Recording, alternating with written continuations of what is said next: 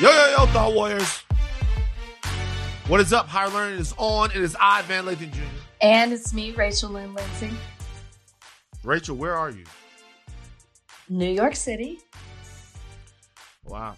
Jenny from the block. You doing your whole thing? Actually, no, I, I'm going somewhere and I'm just trying to keep my hair down. You know how it goes. I want it to frizz all up. You should wear that though. That looks. That, You like this the look? I used to rock the scarves Yeah. all the time on my head. I don't know. I got it got away from me. Why? You got too much money. Have you not? My hair. No. you got too much money. If you notice, you my my hair much money for a changes all the time. Different wig. Sometimes it's natural. Sometimes I got weave right now. You know, I, I I like to keep it funky, as Trudy used to say. that that hotel room looks a little lacking. I'm not gonna lie. I'm gonna be honest. What? I look at it, it looks very basic. That is a Oh no, I changed my mind. I changed my mind. Looks good. Where when you go to New York, I've been told I'm like, wait, where? by wait. By the time this comes out, I'm not stay. I can't say where I'm staying. But what did Tommy say? I should hit Tommy up. they say that when you stay at a hotel in New York, that you should you shouldn't stay in Midtown. A lot of these people put me in Midtown. I like to stay on the Lower East Side, No, but I get put in Midtown. What borough are you in right now? I'm by Central Park, so I'm right. I'm Okay. right, right above, right above. Why are you laughing? It sounded like you. It sounded like you said you were in bisexual park. what? Like, where's that at? like, like he's like he's like he's like I'm by I'm bisexual. I'm in bisexual park. I'm by Central Park, right above, Bisexual right above, interesting right park. above Midtown. But I, I don't like Everybody's Lower East. Side. I don't like Lower East Side because it's too crowded. Mhm. It's too crowded for me. I need a little space. I need a little breathing room. Yeah. These these In streets aren't City, crowded. huh? You, you, you don't like you, you don't like crowds in New York City, right? what can I say? Even when I lived here, I lived in Jersey. I just I'm You not. did. Yeah, I need. It's tough for me too. I'm a country boy. I tell you what though, Central Park is. I'm convinced. I've said this before. Central Park, most wondrous place in the world. Yeah. it's the most magical, Well, I don't know about the world, but whatever. It is me magical talk- and whimsical. Let me talk my shit. it is magical whimsical. I- Go ahead. I go to Central Park and I go to Central Park and I'm walking through the park. I see people laid out like it's the beach. Mhm. Then I see a press conference about reproductive rights outside of the Susan B. Anthony statue that they're doing that.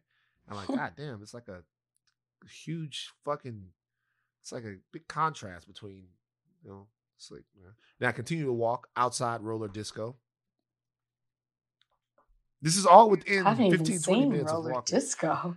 outside roller disco, outside roller disco, Central Park this summer. Put it on my Instagram. Mm. Then I continue to walk. Fucking swans and boats, niggas like horse drawn carriages and you know, Yeah. uh, fucking people sword fighting. You know what I'm saying? They also sword fight in bisexual park. but different. different different thing um but yeah I, I like it but i i don't know new york just it, it new york arrests me it's like sensory overload for me sometimes there I feel invigorated when I come here. There's something that I just just knowing so much happens here and things get done here and deals are made here makes me feel so special. It just takes me back to the time that I was 17 years old when I came here for the first time and I remember being in Times Square and I was like one day I'm going to be here. I'm to and I didn't even know what I was to do. Fast forward to having our Right. billboard in Times Square. So it's there's something about it that I'm connected to, but I, I don't want to necessarily live here. I like to be connected to the city, but not of the city. you like to be connected to the city but not of the city so do you like la we've never really discussed this I like since you LA. moved out there I like LA. Nothing's gonna, I love Texas, that's home, but I like LA. So you say that dallas is better than los angeles My family's there, my nephews are there. That's not what i asked but you. that's why it's better to me. family. That's why it's better to me. i'm not that's not that's not the point I'm asking you. Don't see. I, I don't need you to emotionalize this. Uh-uh. That's what's wrong with black people. We too emotional about things. I'm gonna call the judge. Don't do that. Don't do that. Like what's Call what, the what's judge. Tell him how what- you talking. which city is better? This so that's what they. That's by the way, Dallas. Uh, Dallas is a better city than Los Angeles. To me, Interesting. Okay. Whoa, whoa, hold on, hold on. Wait a minute. Wait a minute. I'm with it. hold up. Wait a minute. I just want to. I, I want to. I, I want to. We we have a podcast. These are things we talk about. So I want to know, in your opinion, because this will definitely be this. What the fuck is that? Donnie. Don. No, that that was your that was from you. That was not me. It's quiet on my end. What the hell is going on? Chloe. Christian. Who did that? Who is Chloe? We got the interns in sitting in. Chloe. Ah, hey, Christian. No, their interns. mics Show are your off. faces. It was Speak not them. up. Bullshit. Speak It up. said Chloe Show- Clark. Show your face. It said Chloe Clark on my shit. Pop on. Pop on, Chloe. Pop You on. done it now. You done done it now. Chloe, I need video right now or you're fired. Like, like, I'm here. um, Chloe, What's going on, Chloe? mute your shit. I got you. Okay, mute your shit. Where now? Now it's gotta be Chloe time a little bit. Now, now we gotta. Chloe, So since you want to be on the podcast, Chloe, L.A. Dallas or L.A., Chloe, which one do you? Which one do you like better? I have to say LA. I've never been to Dallas. I've heard. Turn her camera off. Turn her mic off. yeah, no, no, no. Chloe, how- Chloe she's gone. Chloe, she- hey, Chloe's smart. See, see, you fucked it up. We had Chloe on the run, and Chloe was so smart. You said turn it off. She's like, I'm out. like she's like. So, um, Dallas. So you say Dallas is better than L.A. And the question, because this is obviously we're gonna break this out and then put this out for public consumption so people can. Why is Dallas better than Los Angeles? You know my main reason is emotional. Yeah, I don't care. I'm asking you to be look. By the way, the whole the black people too emotional thing, that's what they've been saying about us the last two weeks since niggas been wilding on their platforms everywhere. But I want to know if you truly think that Dallas is better than Los Angeles, and if so, why? This is an interesting topic. Well, I just think that Dallas, it's hard for me to not be biased because I'm born and raised there. So to me, there's more of a f- familial aspect, not talking about my family. I just feel more, it's easily, first of all, people are nicer. It's In Dallas, the food is better. LA, Mm-hmm. Dallas. the food is better in Dallas than Los Angeles. Mm-hmm. Mm-hmm. That's cap. Mm-mm. Mm-mm. We got cap. better barbecue. We got better Tex-Mex. Come on. Yeah. The Mexican, so you got better Tex Mex. You are you saying right now that the Mexican food, I know you guys got the Tex Mex. First of all, I fuck with Dallas heavy. I know you Shout out to all of my Let- people. let I Donnie love Dallas. Put up where he could not stop talking about Dallas when he was there. I love Dallas. I love Dallas. I love Dallas. Love it. You're telling me right now that Dallas has better Mexican food, Tex Mex, whatever you want to call it, than Los Angeles. yes. That's cap. Did That's you try true. the Tex-Mex food in Dallas? I did. And by the way, I've lived in Dallas and been to Dallas a lot. I'm from You Louisiana. lived in Dallas, DeSoto, I might add. Totally different. Now you diss this soda? I'm from the south side Whoa. of Dallas. No, I'm just saying. Wow. Where I don't think DeSoto is known for its Tex-Mex food. And mind you, you were like eight when you Right. lived there. Let's. I think Dallas has changed a bit. I think food-wise, it's better. I think community-wise, it's better. Obviously, the nightlife's better. I think the opportunity for what I want to do in LA Obviously, is better. the night. In LA, wait, wait a second. LA, Wait, wait, in wait. LA, in LA. Oh, I in mean, LA, in LA. the Okay, cool. nightlife is better. The opportunity is better Okay. in LA for the things that I want to do. Mhm. But I feel Dallas is a city I feel more connected to, and I feel like you can feel more connected to than LA. LA, Dallas is segregated. LA is, but in a different way. Dallas Right. in the traditional way. LA in a status kind of way, in a c- professional kind of way. You're either in or you're out. It's different. Dallas isn't necessarily like that. And it's so up and coming. So I want to do. I want to do something. I love Dallas. Shout out to everybody in Dallas. Shout out to everybody from all over the place in Dallas.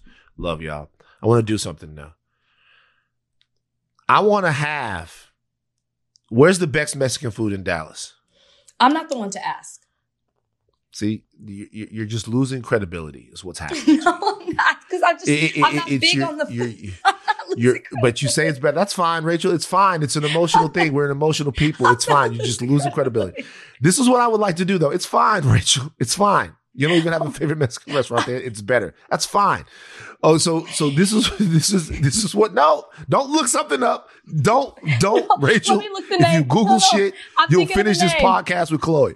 Like like you like don't Google anything. It's fine. Oh, know what? You don't even know the place that you told us about. That What had to. What was the place that you told us about that you would go get the burritos or some place? It, It was, was like a gas gas station. station. Yes, that I used to did. be open. No, I a did. ga- I said Fuel City. I'm the one. I definitely said Huh? Fuel City. I knew that. Okay, Fuel City. too many Okay, nights Fuel here. City.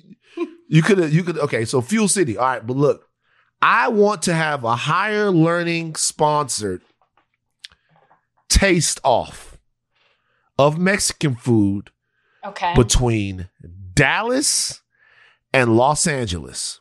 Because this is interesting. There's always this thing, Texas versus California, as it relates to Mexican food. I want to have a higher learning taste off. I want Dallas restaurants to submit to be chosen for this. I already know the places out here in LA. It's a lot of bomb ass. It's different types of Mexican food in here. It's Mexican food from different parts of Mexico. All right, it's it's Mexican food. It's Mexican food that's totally. Di- you have bit off something that you definitely cannot chew. I want you to find That's only because I can't name places. Nah, who's gonna represent Dallas? And we're gonna do a Dallas versus LA Okay, taste but off how are we gonna do right this? here. How are we gonna? Well, I mean, we're gonna do Either I'm gonna we're gonna find. I clearly need a proxy because I'll do it. Well, no, no, no, no, no, no, no. We'll we'll just you know we'll do a little research. You know, I, I don't expect you to know every single Mexican food restaurant okay, in Dallas. Great. You know, so so so it, it, it we'll do we'll do some research. Okay. But since you say this, Donna, you have to cut this piece. I'm gonna put this on Twitter and in the Twitter sphere universe. Well, maybe not Twitter. Shit. Yeah. Maybe Yeah. we'll find somewhere else to promote this bitch. But but we're gonna put this out, and I want restaurants, any restaurant in Dallas that thinks they're great, any restaurant in LA that thinks they're great, and we're gonna have soulless jackals slash thought warriors judge this. We're gonna we're gonna have a little dinner. Let's go. Dallas versus fucking Los Angeles. Can't believe you dissed But but but can we agree on the barbecue though? Dallas is better barbecue Yeah, Dallas than got LA. better barbecue. Than LA. Okay. I mean, there's, look, Like to me, Dallas I got think great of food. healthy food when it comes. I'm not going to say Dallas has better healthy food, vegan restaurants than than than Dallas, or Dallas is better than. I mean, LA. I'm not say anything, anything in that realm, I feel like Dallas is. But, but I feel I sometimes think LA gets like hated on in terms of how good the food I just here. haven't been these some of the. Finest restaurants in the world and I are and Los I know that I'm clearly. I know everyone's listening to this and like, okay, Rachel, you can't even name fast food things. I've never been wowed by the LA food. Well, you're not wowed by any food, nigga. You never I had know a my Big Mac, my favorite nigga. restaurant is Black Well, Eyed Peas. like- right. Like, you- all right. Big deal of the day. Affirmative action being challenged. Challenge it on the other side of this break. This episode is brought to you by Cars.com. When you add your car to your garage on Cars.com, you'll unlock access to real time insights into how much your car is worth. Plus, view its historical and projected value to decide when to sell. So, when the time is right, you can secure an instant offer from a local dealership or sell it yourself on Cars.com. Start tracking your car's value with your garage on Cars.com. This episode is brought to you by Jiffy Lube. Cars can be a big investment, so it's important to take care of them. I once got a car that I started out with 25,000 miles on. I got it to over 200,000 miles because I took care of it. You know how you take care of a car?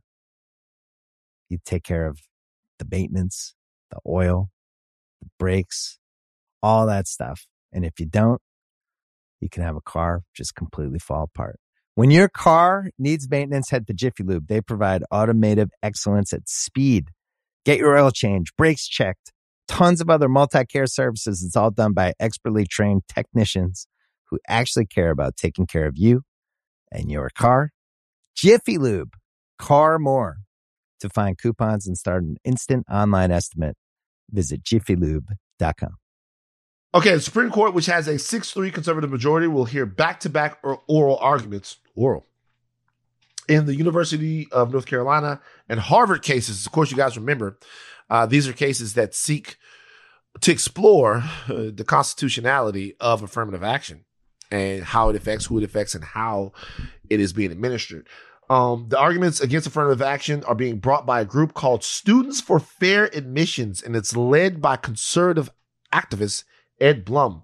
The group's lawyers have asked the justice to overturn the 2003 ruling, uh, Grutter versus Bollinger, in which the court said race could be considered as a fact in the admission process because universities had a compelling interest in maintaining a diverse campus. Now, it's long been held uh, that there are different sociological issues um, that are involved in admission to these higher universities. When you look at some of these universities, uh, a lot of them have kids who are fed into them by pipelines.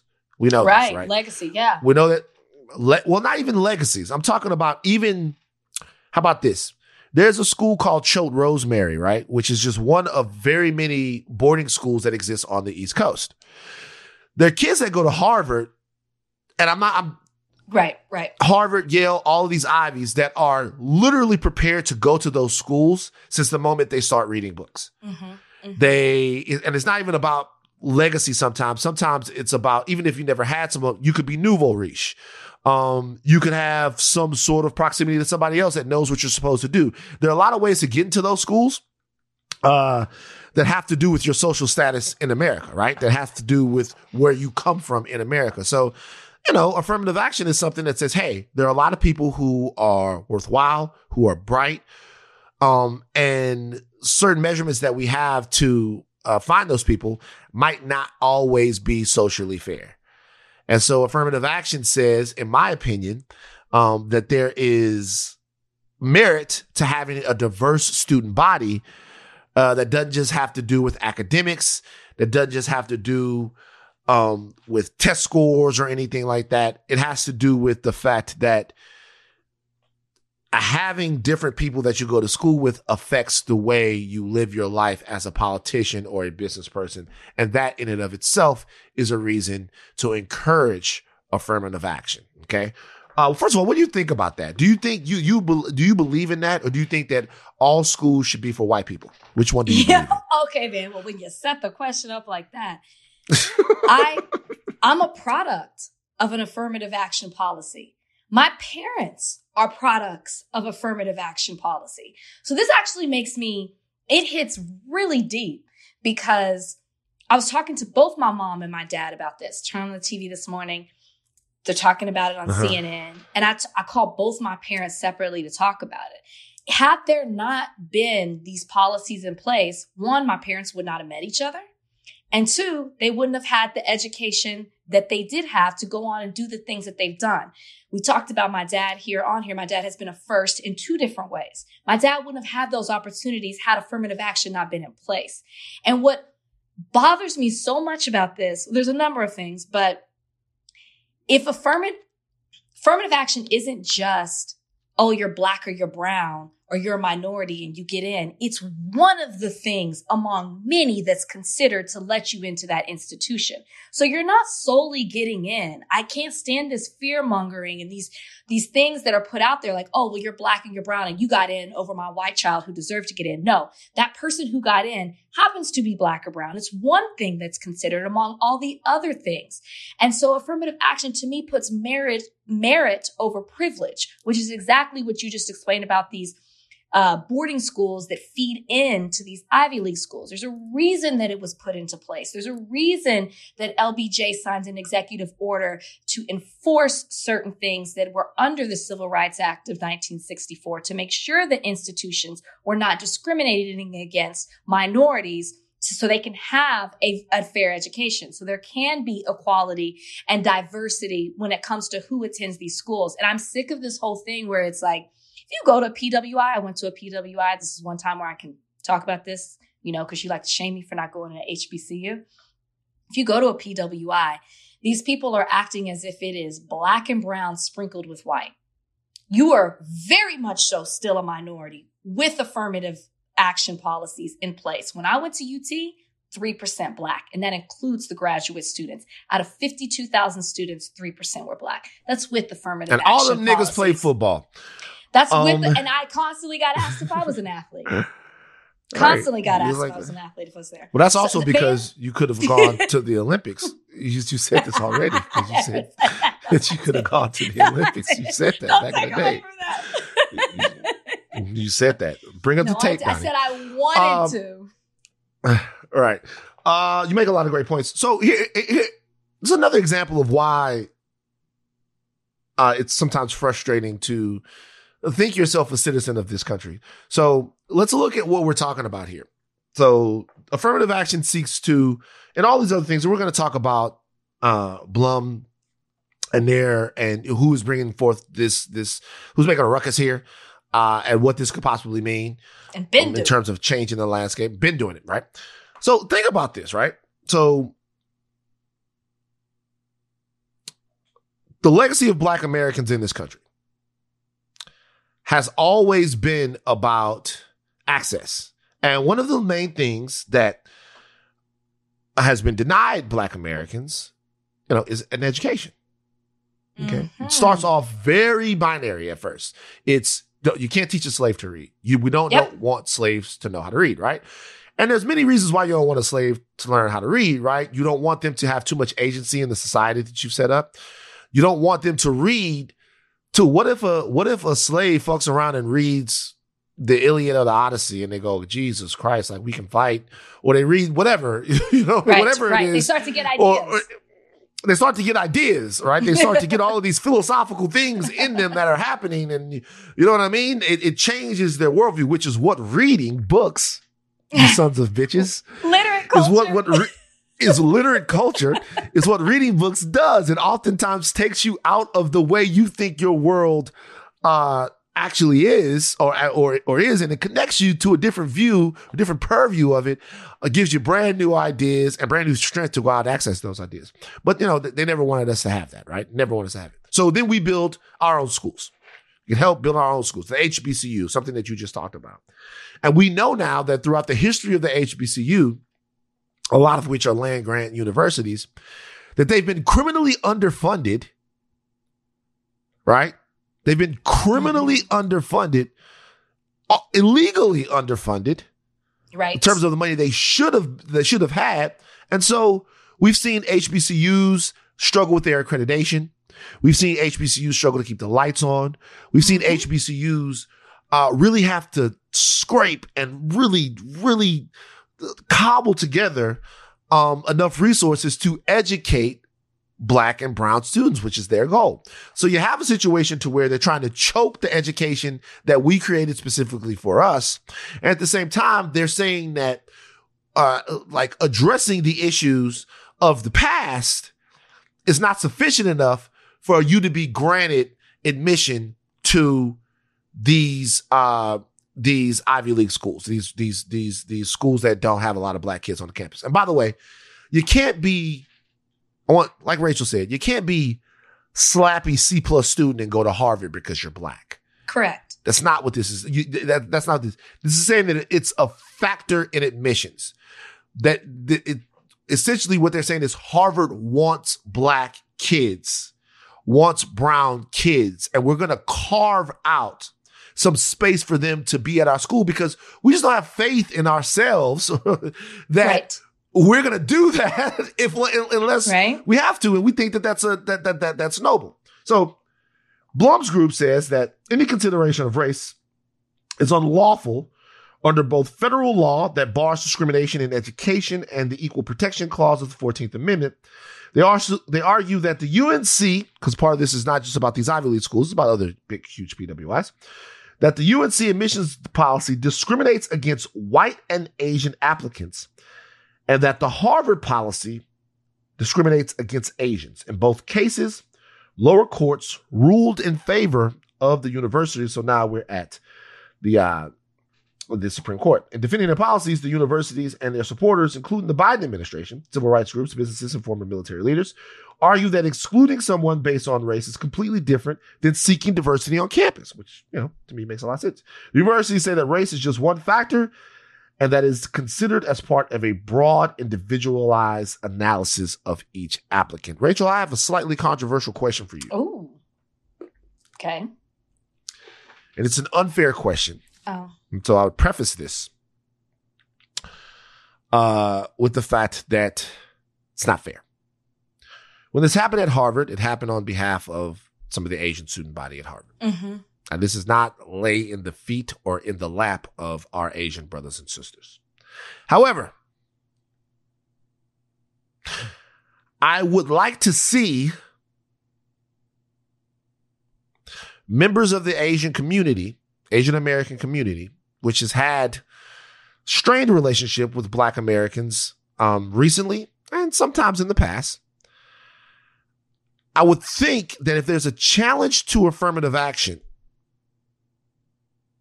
that some members of the Asian community out there would maybe be taking a stronger stance on what this could mean. And I looked around before we got jumped on this podcast to see if there was any critical mass, if anybody was coming to defense, if anybody was saying, hey, we don't feel discriminated against, uh, uh, we don't feel that this is discriminatory. Um, and we think that Indian affirmative action would be a horrible thing for society. So I talked to a friend about this. And they told me and they said, look, it's tough. It's an Asian I- friend of mine. Okay, I was gonna ask. Thank you. Yeah, yeah. They say, look, it's tough. It's like, why? It's like, no one wants the end of affirmative action. However, in our culture, school is one of the most important things in terms of determining our social mobility. It's drilled into us. We study, we study, we study, we study, we study, we study, we study, we study. That is our, and he's just speaking for, just speaking for eh, the, the his his community and people that he knows. This guy I've known since high school, incredibly bright. Um, and so for us, access to school, that being important, it's like a cornerstone, a cornerstone of how how we have attained any sort of excellence or stature in America. And it's just hard sometimes because with all the work that you put into that, you want access based upon what you've put in. And you don't want anything other than the grade point average, the the fucking school stuff, the extracurriculars, and all of that work, you want it to mean something. So he's like, I could see a lot of people who understand that kind of being a little torn uh in, in terms of this. What do you what do you what do you think about that? I think that's selfish because Mm. it only benefits you. And I think that's human nature to think of how things will benefit you or your culture or your community. I understand that. We do a pro black podcast. I get it. But I think for you to hold on to that, if that's the mentality that we walk through this entire world with, then who do we lift anybody up but ourselves?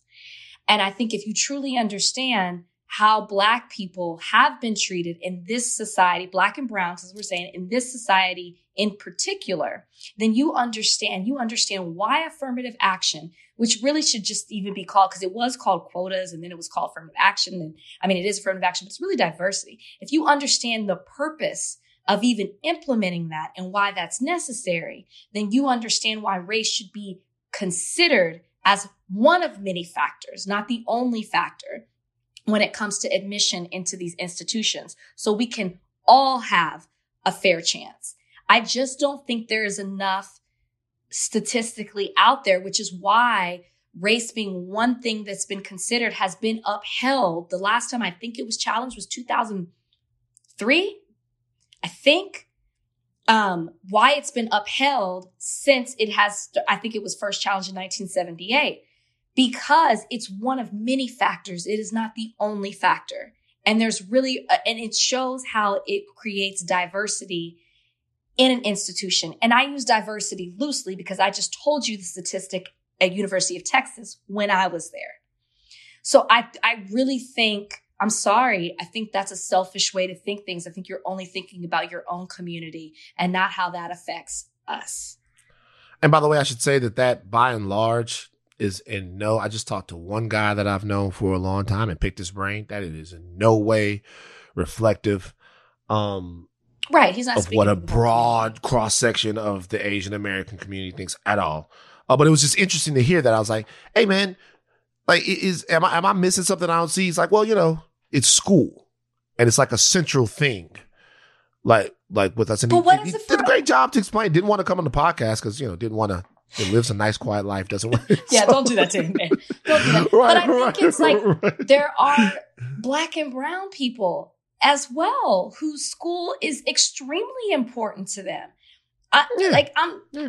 again, I'm a product of of an affirmative action policy, top 10%, which has since changed. That's not even the rule anymore in Texas. It is since top ten percent. yeah, it is since changed. Like if you're in the top 10% of your school, no matter what school you go to, you automatically have admission into state schools. This is the policy when I was back in 2003. Oh, top the tops program. Yeah, Is that what y'all called it? Tops? call it- So that's, you, you, that's you a- call it tops. That's a policy. That's a form of affirmative action. Yeah. So it's eh, you know it, it's changed since then. I don't, it then went to seven percent. I don't even know what what the issue is now. Um, actually, I take that back. I said 2003. It might be 2016 because that girl who went to LSU was trying to get into University of Texas and she was challenging it. Remember that? And she went to LSU and she was upset. Can't blame her. Can't blame Whatever. her. Uh, all right. So uh, it's gonna be an uphill battle for this. No, no, no, no. So it's, many. It's not an uphill battle. It's gonna get overturned. like, let's just. I need people to. I need people to wrap their minds around this. If Mhm. Roe v. Wade was overturned after being upheld since 1973, affirmative action is getting overturned. We're 6 3. Chief Justice Roberts has already been outspoken. The guy who has the swing vote has already been outspoken about not having affirmative action. It's done. Ketanji has removed herself from the Harvard because of her affiliation to Harvard, some board that she sits on. So that's only eight votes on that one. It's done. It's over with. And I need people to understand it, which is why it upsets me so much because I'm already talking about my history to it, my family's history to it. And now I'm going to see my future children and my nephews grow up in a society where affirmative action is not in place. Also, to add to that, there are already nine states that don't have affirmative action policies, and they've talked about how what their campuses look like and how their institutions have suffered because in, in regards to diversity because there aren't any affirmative action policies. And i'm also this is all a part to me of the bigger picture that they're just putting and by there i mean white people are putting policies and things in place because everybody knows this country is moving to a minority majority and they're doing things to keep their reign and hold on their society, on the society and the social caste system. It's bigger than that. Mm. And that's how I look at this whole thing. Mm. And if people don't think like it's, it's, it is no, it's, it's done. It's done at this Yeah. point. Anything that has existed for decades and decades, as soon as it approaches this 6-3 court, it's over. It's a wrap. It's getting overturned. This episode is brought to you by Jiffy Lube. Cars can be a big investment, so it's important to take care of them. I once got a car that I started out with 25,000 miles on. I got it to over 200,000 miles because I took care of it. You know how you take care of a car? You take care of the maintenance, the oil, the brakes, all that stuff. And if you don't, you can have a car just completely fall apart. When your car needs maintenance, head to Jiffy Lube. They provide automotive excellence at speed. Get your oil change, brakes checked, tons of other multi care services. It's all done by expertly trained technicians who actually care about taking care of you and your car. Jiffy Lube, car more. To find coupons and start an instant online estimate, visit jiffylube.com. This episode is brought to you by Hyundai. You could be doing anything this week, right? You've got work, errands, friends, and a whole lot of fun in between. That's why the 2024 Hyundai Santa Fe is the capable SUV that's built for your life. With premium interiors, available wireless charging, and room for your whole cargo and crew. Okay, Hyundai. Visit HyundaiUSA.com to learn more about the all-new 2024 Hyundai Santa Fe. Scary, scary stuff in the Pelosi house. The husband of House Speaker Nancy Pelosi was attacked and severely beaten with a hammer by an assailant who broke into the couple's San Francisco home early Friday. David DePape, DePape 42, confronted the 82 year old Paul Pelosi with a hammer and attempted to tie Paul Pelosi up with zip ties until Nancy got home. That's what's being reported. Pelosi called 911 when he encountered the threatening man and left the line open. Uh, San Francisco police entered the house around 227. Um, officers saw DePape violently assault Pelosi with the hammer before they tackled him to the ground and arrested him. This has sparked one of the most disgusting reactions I've ever seen to anything.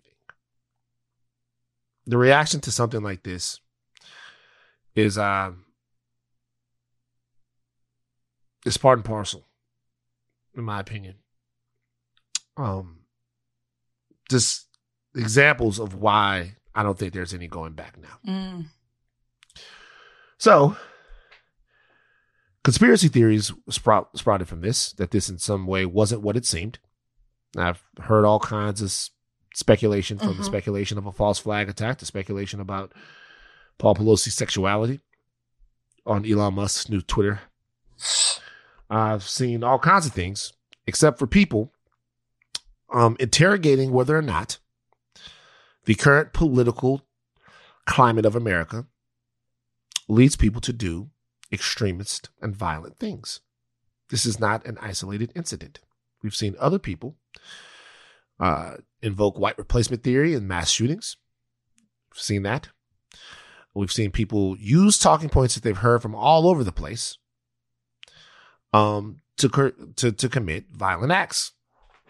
Uh, and so, whether rather than have and look, it's happened primarily on one side, but at the same time, someone did open fire on a softball game Yeah. and shoot uh, Steve Scalise years ago. What I'm ta- what I'm talking about right now is not who's perpetrating the political violence. I'm talking about right now is the propensity of Americans to engage into political violence, like we saw even at the FBI building, and why we can't have that conversation free of agenda. There shouldn't be anything that stops anyone from saying that this was wrong. It seems to be clear to me that this was an assassination attempt on Nancy Pelosi. Uh, this Oh, guy had all types of rhetoric, rhetoric uh, that informs me of that. And the fact that we can't just have a conversation about how fucked up that is, is just, it's, it shows to you it's a diagnosis of America's current political disease. And when the disease gets this bad, it's like stage four. I don't think that there's any curing it. But when you saw this, what did you see? I mean, the Republicans have been just textbook putrid on this. They have, and I, I say the Republicans because like, I'm not a Democrat, but I say the Republicans because that's who's been putrid on this, like putrid on this. When you say putrid, I'm not talking about the extreme stuff that's been said, but are you even referring to putrid as the fact that, and this, I guess, dives into the political or, or having an agenda, but the fact that they're saying that this is just an isolated incident with this guy rather than realizing that this guy was driven to do this by certain rhetoric that he has heard from these politicians, from their supporters. it's not even that deep. What it's about is look, I'm talking about from the highest ranking, biggest swinging dicks and vaginas on the right. Just a rebuke of this. Mm-hmm. Mm-hmm. Just a rebuke, right? Like, there's a reason why you don't call out the white supremacists in your base. And a lot of people think that it's because you are a white supremacist. Hmm. And that could be true. But the more likely thing is because you don't want to offend them. That's definitely it. So, so, but think about that though. Not wanting to offend them and wanting them to be a part of your base and wanting them to have a voice in your base is energizing and giving validation to what it is that they're saying. So it's not enough that people are asking all kinds of weird questions about this, right? Right. And we'll see as we learn more if there's any truth to any of the fucking muses that people are throwing out. Is that by not rebuking this, you're endorsing it. Absolutely. Because what what what you're doing is you're saying I don't want to come out strong against this because I don't want to offend anybody that might think this was the right thing to do. or I don't want to lose a vote. I don't, I don't want to lose the vote. I don't want to lose my base. It's terrifying. There no eth- there's no ethics at all. People, it's like there are no morals, there are no values. Everything is unethical. You're right.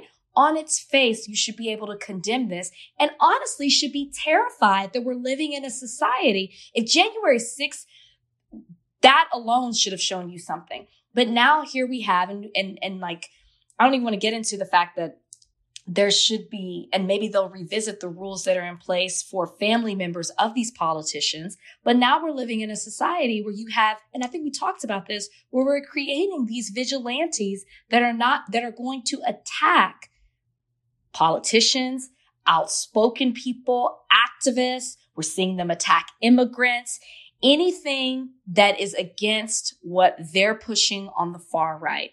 And it's sad because we've seen this before and we're and this isn't going to be the last time that we see something like this. This is terrifying. You asked me my original thought. It's absolutely terrifying.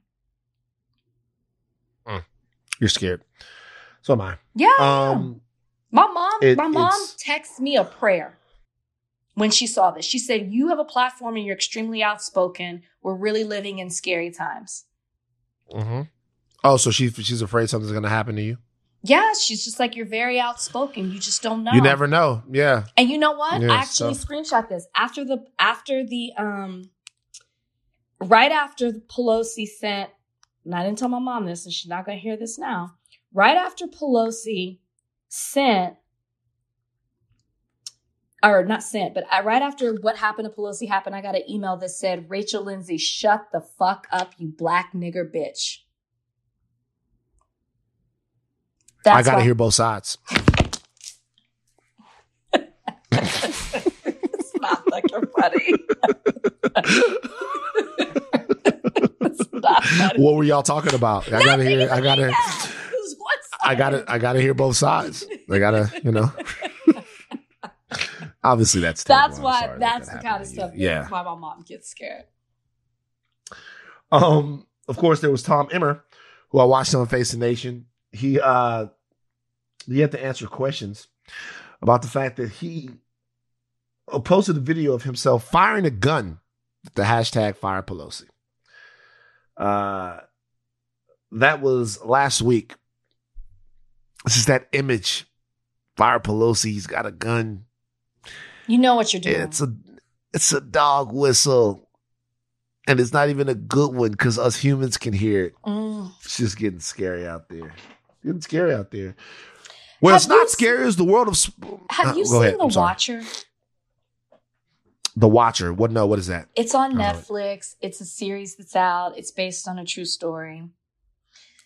Uh-huh. There is a conversation that's had in that series, and this isn't giving anything away. And they have a conversation about a saculum. What's that?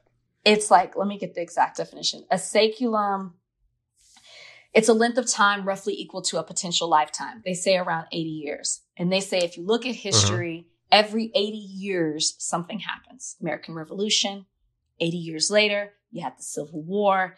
80 ish years later, you had World War II. 80 ish years later is now. It's just interesting. Sorry. Jesus That's just- Christ. I, I, I started, I went down a dark, he didn't say all that. He just said it. And I went down a dark hole, started plugging in numbers. And I was like, wow, every 80 years, it's like a new, a new, not generation comes, but it's another lifetime. And so it's a turning over and something big happens and we're living in it right now. How come somebody didn't tell me about the seculum? Somebody should have let me know when the seculum was coming. I don't like that shit. They should have been preparing us for the seculum in like 95. What is it? Secu, secu? What I, is I said seculum. It could be secu, secu, Sec- seculum, secu- secu- Donnie. Secu, Donnie. Donnie. How do you say that word, Donnie, now? I'm gonna go Donnie, saculum. how do you- But I don't say that. with Saculum. com- Yeah, it's spelled that way. How come nobody told us about the seculum? There's, I would, you know how much different stuff I'd have been doing if I'd have known that the seculum was on its way. I It's crazy. Everything's I've gonna change in 2022. Seculum. But I mean, you have Jesus said Christ. that you know dynasties only last a certain couple hundred years, and we're Yeah, We're but I was that saying that too. to, I was saying that to sound smart, not to fucking have more anxiety. Mm. Fucking the seculum. judge says that too, though. What you say The judge said what? about the dynasties too? He's been Oh, saying they that don't. too. They don't last. They don't Mhm, last. They don't mhm. last. They get to it. They they have a. They get to a point of decadence and where they crescendo, and then bye, oh, bye. we fancy today. Oh, we got the yeah. I got the. I got. I, I thought we were gonna be on camera at the thing, so I went and went Oh, to is the that thing. What that is? You put the pinky Yeah. ring on when we're in person. Put the pinky ring on. You know what I'm saying? Wear it next Uh, week because we got a special guest coming in person next Special week. guest coming in. Pinky rings out. Yeah, I'm a, I'm a, I'm a, I'm the special guest that we have coming in next week. I'm going to uh challenge them to an arm wrestling match. Van, why are you gonna do that I'm to do yourself? it. I know. So what? I'm challenging them to an arm wrestling match. I need to see if all the muscles work. That's I y'all's can't- I can't wait. Uh, Kyrie Irving, in the world of sports, he goes back and forth after he appeared to promote an anti-Semitic film. Now, if you guys don't know this, Ky- Kyrie Irving, um, who's never had any controversy, he went on his social media and he posted a link to a documentary called "Negroes Wake Up, Black America." It's a Wait, 2018 film. Hebrews to Negroes. Oh, excuse me. Oh, sorry. sorry. I'm sorry. Sorry, I'll say it again. Hebrews to Negroes. Wait, hold on. Hebrews. It's no disrespect intended. Oh wait, it's a turn down. Hold on, Hebrews hold to Negroes. Let me tell them it's a turn down service. thank you. I'm fine. Appreciate it. Oh, no, thank you. I'm fine. Oh, don't do it. That's how you sound. She can't even hear this. Um, I can't hear you because I have my AirPods in. Thank you. um, it's it's so it's Hebrews to Negroes. He Hebrews to Negroes. Wake Up Black America. It came out in 2018. It's a film that reportedly focuses on anti-Semitic tropes. I've never seen the movie. I was so tempted to watch it last night. no. I was so I, I was tempted to watch it just to see. You know what I mean? And this is and this is the fucking problem. I was tempted to watch it just to see. Right? Because the thing is with me, I always want to be able to make my own mind up on something. I probably still watch it. I'm not gonna lie, but so it, it, I was, but like, and now this is why the word promote is so key in this. Okay, Mhm. so the movie um claims that many famous high-ranking Jews have admitted to worshiping Satan or Lucifer. I don't think I'm gonna watch it. I changed my mind. I had not seen that sentence. Uh, so I don't think I need any more. Okay. Um, Kyrie was asked about that. Okay, so that happens, and then uh Nets boss, Nets owner, uh Nets governor, should I say, Joe Tsai comes out and he he talks about this. He says, you know, we want to support this, and we hope that our players understand that anti-Semitic tropes. There's no place for them. Blah blah blah. Kyrie Irving comes back on his Twitter and seemingly tries to clarify what he meant by posting it. Uh, he claims to be an, an omnist, so he respects all religions and all different religious tenets and everybody's point of view on that. Um, and then he was asked about it post game this weekend. This is what Kyrie had to say. I'm in a unique position to have a level of influence on my community. And what I post does not mean that I support everything that's being said or everything that's being done or I'm campaigning for anything. All I do is post things for my people in my community and those that it's actually going to impact. Anybody else that has criticism, it obviously wasn't meant for them. Hopefully, I'm understanding what you said, and I, I want to make sure I get it right because I don't want to I don't any part of expect. I don't expect understanding from a media conglomerate group that sincerely talks about the game of basketball and then we bring up religion as if it's correlative at times when it's convenient for people to bring it up. So please just be direct with your question so we can move on from this and I can talk about the game and go home to my son Elohim and my wife Marlene, okay? Am I to take it that this was the, what you shared was not something that you've even watched? This was you did okay. You did watch it, or either watch it or read it. I had a lot of time last year to read a lot. Read a whole bunch. Good and bad about the truth of our world. So then, do you, I guess, understand or not understand those that might imply that that work had anti-Semitic leanings in it? We're I only ask this because the tweet is still up there, so I We're in 2022. It's on Amazon, a public platform. Whether you want to go watch it or not is up to you. There's things being posted every day. I'm no different than the next human being, so don't treat me any different. You guys come in here and make up this powerful influence I have over top of the adultery of oh you you cannot post that. Why not? Okay. Um, so let's have a conversation with love here. Okay. With love. Um always with love for me when I'm talking to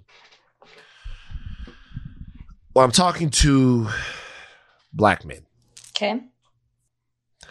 Even in disagreement, even in vehement disagreements, disagreement, even in um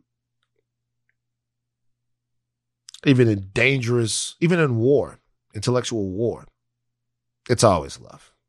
Uh, I have, I have a dream, Rachel. Don't get me started. Okay, okay, I have a dream, um, and my dream is to exist in a thriving Black community, a world society, where different points of view on how we get to where we're going, different points of view on humanity, religion, and uh, and society, economics are all at the table for discussion. Okay. But in order for us to have that, we have to have responsibility. Hmm. And we have to have a sense of not just personal responsibility, but cultural responsibility.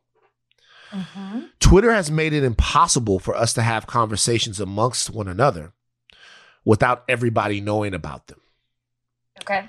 Because when you say something publicly, I've had many people say to me, Van, why didn't you pull Kanye West aside and talk to him off camera about what he said at TMZ? And I said, because I say to them and I say now because that wasn't sufficient. What was said on a very what was said was said on a very loud public forum Exactly. and the it needed to be met with a counter that was as loud as direct but with love and patience for someone who is standing in wrong. You're standing in a lot of wrong brother. Let me help you. Let me pull you out of your wrong. I want to pull you out of your wrong or what as i see as your wrong. At the same time i don't really want it to get on me that much. So I'm gonna put my hand out, but I need you to stick your hand out as far so we can get you out of that pit of wrong. Mm-hmm. There are a couple of things that I haven't seen the documentary. So the only thing that in terms of the documentary, and this is another reason why Van's curiosity gets gets excuse me, douchebag alert. This is another reason why my curiosity um gets to me sometimes because I want to be able to counter the specific narrative in the documentary, right? I see here that the documentary talks about Jewish people who might have who might worship the devil and the fact that high ranking Jewish people worship the devil. I already know that the documentary ain't for me Mm-hmm. because I don't think that there's much worth in having that conversation. This is why I'll tell Kyrie. This is why I would say to other brothers like Kyrie. You can't have it both ways. Kyrie Irving said it in the same soundbite right there that he had influence and that Mhm. he wanted to pr- put something out there for his people, right? And at the same time, that he's not influential enough for us to care about what he's saying. That's it. And the reason why that's a cop out from Kyrie Irving is because it both affirms that he's somebody that people listen to, but then tells everyone that I know that, but don't pay attention to what I'm saying. Move on to basketball. Mm-hmm. Six million followers on Twitter, Kyrie Irving has, and he has them because he is a great basketball player. He's used this platform to talk about a lot of things that are near and dear to him. It's the power of what he has. Uh, what I'm, what I need these brothers to do is to. It's too much for me to ask for them to be able to filter through some of the lies that they're ingesting. That's too much to ask. I think it's too much to ask for me to say, "Hey, what you watching that in, that, that document that documentary is most likely bullshit." In terms of the religious propaganda against Jewish people, if we want to have a conversation about black people as Jews in the past, if we want to talk about what Jesus really looked like, if we want to talk about how the world sprang forth from Africa, who the original man is, I'm here for it all. If we're going to use pride in ourselves or pride in the the origins of this of this world as we see them to discount or minimize, minimize somebody else's struggle, I can't get with that. I can't get with people who hate Jewish people more than they love themselves. Like I can't get with anything that is used to kill, rape, or destroy another group of people. Sure. If we're talking about us and who we are, and anything that's been subtracted from who we are through history, um, anything that's been subtracted, subtracted from who we are uh, through school, let's have those conversations and get to a point to where we really have an understanding of what it is and what black people have meant, what Africans have meant to human civilization. Mm-hmm. But I need Kyrie, his twin brother Kanye, and the rest of the people that are out there to understand that we don't live in a world where the ability to express yourself goes one way. Like your words are a boomerang. Right. You throw them out, and then people throw them back to you. Yeah. Kyrie Irving, a couple of weeks before this, was sitting up there criticizing people over their treatment of Ben Simmons. Said, yo, give Ben Simmons a fucking chance. Give him a chance. You're using your platform to tell people how you would want somebody else to be treated. The people that have a have a problem with what he posted on his Twitter are using their various platforms to tell him how they have a problem with what it was that he promoted. And he did promote it. Mm-hmm. Nobody's trying to silence you. Nobody's trying to cancel you. Right. People just don't want to hear that shit. And if you're going to be, if it means enough for you to post something, Right. it should mean enough for you to have the conversation too. So I just hope that they understand that. I don't hate Kyrie Irving. I don't want Kyrie Irving silenced. What I want Kyrie Irving to do is to be responsible. What he did on that on, on that during that press conference, Right. it was cowardly. It was throw a brick and hide your hand. Stand on it. Stand on it. Have the conversation on it. Understand that some people are going to be mad about it, pissed about it. If you're willing to have that conversation, you might just learn why. And I think that could help you and everybody that's involved in the conversation. And I stand on that. I so well said. I really don't have anything to add to that. All I will say is what Kanye, Kanye, woo, what Kyrie did in that press conference looked very familiar. And it was, I say what I want to say, and then I want to blame everybody else for it, and I don't want to take responsibility. We've seen it before. We see it a lot with politicians. It looked very, very familiar. And after coming off of what he did with Alex Jones and tweeting that out, I would have thought that he would have been. Tell him about that. We didn't talk about it. Tell him we about did, that. We did. We talked about him tweeting about he he tweeted. Um, was it a message? Was it a video? He tweeted something in regards. I thought we did. We, he tweeted something in regards to Alex Jones that promoted something, and I use the word he uses. He go ahead he he talked about he uh he posted a clip of Alex Jones from what he called what he says in the late nineties talking about secret societies and who runs what and whatever. And he says while he doesn't support what everyone said about Sandy Hook he does believe that Alex Jones was right uh in what didn't he was say saying that in the late after? 90s didn't he say he promoted it didn't he say that after no he got criticized? And so that's the thing Yeah. with Kyrie you're putting something out there, you're claiming you're not promoting it, but you're using your platform to put it out there and for people to take from it whatever they want to.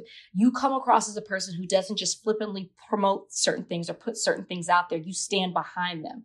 So coming off of Alex Jones, and it seemed like you didn't have full knowledge of all the things that Alex Jones stood for or why people so are upset with the things that he said or him being a part of this lawsuit.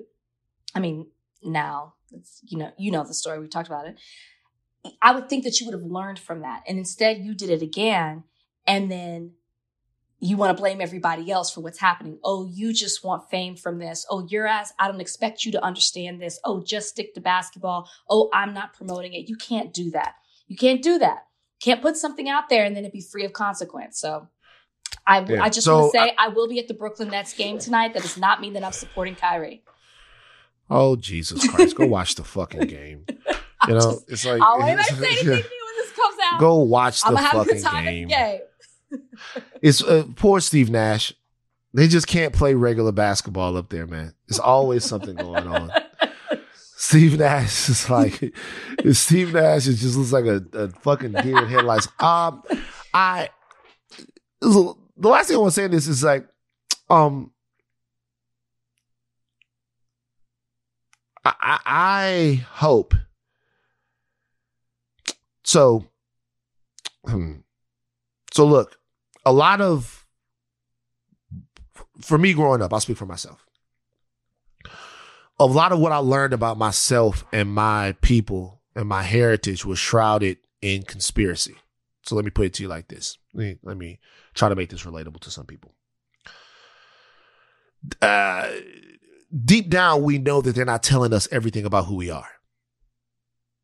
Like you look at the messages that you see um, on television, you look at the images that you see on television, you look at all of this stuff, and deep down, you know that what they're telling you is not the truth of who you are. And you have a distrust of information. Yeah, you have a distrust of information. You have a distrust of the story that you're being told about who you are as a black person, as a member of the world society. What is being left out? We talked about the fact on this podcast that vaccination is something that was developed by West Africans, right? Mhm. Mm, West mhm. Africans and, and Indians, right? In the form of variolation. But that's not what you hear. What you hear about when you hear about vaccination is Edward Jenner, the father of vaccination, a white man who was variolated when he was a kid and went on to take that process that he was able to understand from the black people who variolated him and then turn it into a vaccine. He becomes something. Meanwhile, we've contributed nothing to civilization. So you hear stories about black people that invented this, black people that came up with this, black people who were here, black people who were there, who the Moors were. You know what I mean? Uh, where you might be from, what people did. In school, they don't even really teach you about the Haitian Revolution. Okay. Where a bunch of black people down in Haiti, led by Toussaint Louverture, Dutty Boukman, uh, killed their slavers and took their island back and have been paying for it ever since. You don't hear about these things. So because we realize that there are all these hidden histories, because we realize that these are there are all these things that we're not being told, it can sometimes make us susceptible to anyone with an agenda telling you, have you heard the truth? It can sometimes make us sus- susceptible to anyone who believes whatever they believe, telling you, brother, let me hip you to what's really going on. Just the CIA killed Marvin Gaye. To have a conversation about that as a kid, like listen to my two uncles talk about that. Marvin Gaye was making too many songs about uplifting the community, so the CIA had him killed. Listen to my dad going, ain't nobody have him killed. Marvin Gaye was dealing with something and he got into it with his daddy. It happens all the time. Like all of these things, we think about all of these things. We talk about all of these things. You know, there was a conspiracy to have OJ Simpson locked up. We'll believe that. Yeah. And and it's not, I'm not, I'm not saying it in any way to say that like we're fucked up or we don't have the, but we'll believe that. We'll believe that because we know that brothers have been put in that situation before. Right. There's nothing fucked up about the world that we won't believe. I'm asking all of my brothers now that this stuff is being mainstreamed, now that this uh weirdly racist, anti-Semitic stuff is being mainstreamed, and that's what's happening. It's being mainstreamed. It's going to go mainstream. I'm asking you guys to ask the appropriate questions about your fellow man. Not to ingest things, not to put them in your soul, not to imbibe them without thinking about the human beings on the other side of that, without thinking about the community on the other side of that, in all walks of life, without thinking about the actual people. Fuck Twitter. Fuck your interviews. The people, the people that will suffer when some of these ideas are mainstreamed. Have you litigated these things enough that somebody might get shot in the fucking head for it? That's it. And if you want to talk to me, call me. I have no problem staying on the phone with you niggas. You know. Well, we know we met Jack. Uh, Van Lathan, Animal Agents.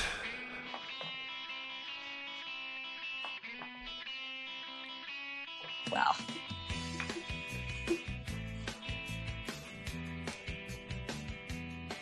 Listen, guys, I, I know me. that some of people, I know, I know, I, I- I'll be honest with you guys. I, seriously, Animal Games is coming back.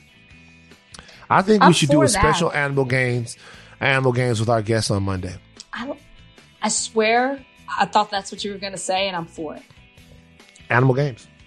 Okay, uh, there was a Montana hunter who shot a Siberian husky and then skinned it.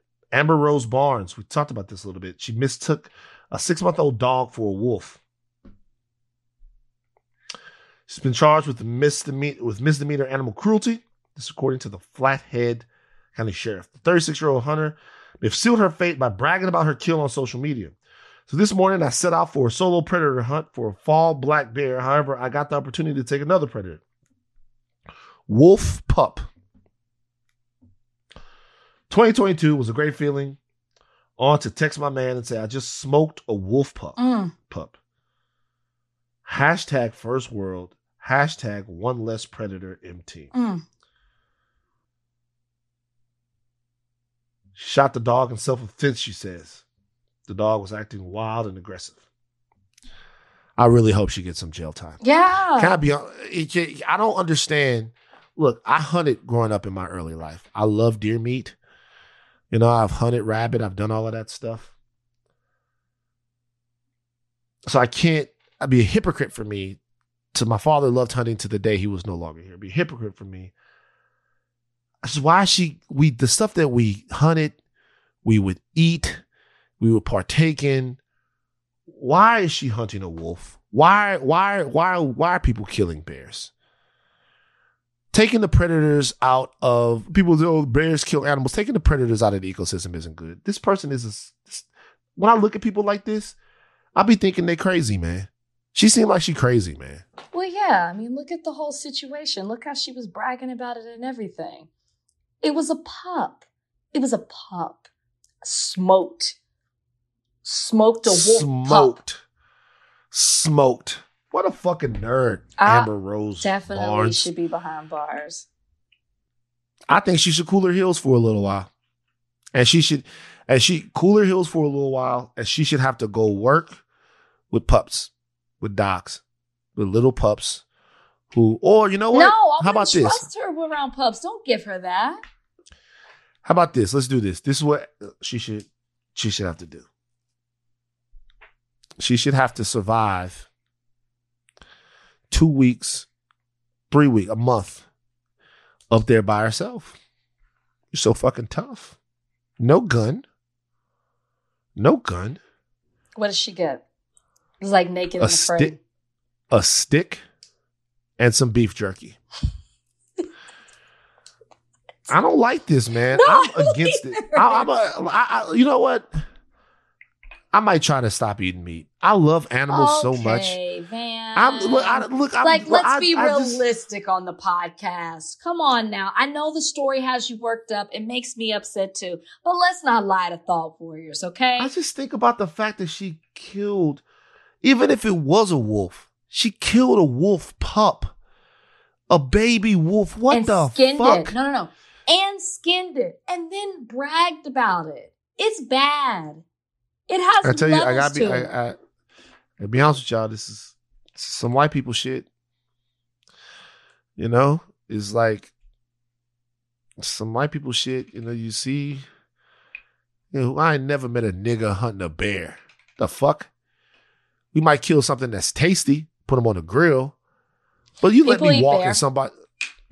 I'm sure they do, but it don't. That don't mean that it like it don't taste good. when I was in Finland, bear was on the menu.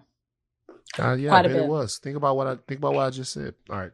Van's very serious question is Mexican food Dallas versus Los Angeles. We're gonna put this Dallas versus LA Mexican Hey. food challenge on. Our what? guest can help us with that on Monday. Is he from Dallas? Okay. Yeah. For real? Yeah. I never knew. May or may not have sat, sung on the carpet, Oak Cliff, that's my hood. Oh, I, I, I gotta.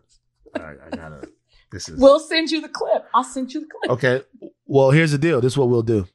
Since we're having somebody that's famous from Dallas, we got to have somebody that's famous from Baton Rouge on the podcast. No, So, no, no, no. The Let's thing do is it. Boosie. Boosie. The, Boosie no, got a- Boosie- not- Boosie. Got a great guest coming Hey, on. Let's I've been knowing. Boosie. You know what? This is another person. This is not another person. I've been knowing. I've been knowing Boosie for years. I think it's time We for him to tell the story. to cool off from Jack Hey, before you bring hold Boosie. on. Nah, man. Fuck that shit, man. Boosie coming on the podcast. Don't. Shout out not to on all the Thought Monday. Not on Monday. Not on Monday. I don't thought I know y'all gonna y'all gonna love Boosie. Cause uh you wanna run your mouth? You want, you want some gangsters in You your motherfucking house? We'll You set that wanna bitch. You wanna run your mouth? You want some gangsters from your motherfucking house? We'll We set this bitch off. Set We'll this set this bitch off. The fuck? They call me badass, All right. and I'll punish you. Go, I'll get- punish Let's you. go out to They it. call me badass, and I'll punish you. Look at the you can count the six All one right. two three four five six G hit. I I love that song. But Boosie, I don't want him on the podcast. Set this bitch off. All right. Uh, anything caps off, but do not stop learning. I'm Van Lathan I'm Jr. Rachel Lindsay. Bye guys.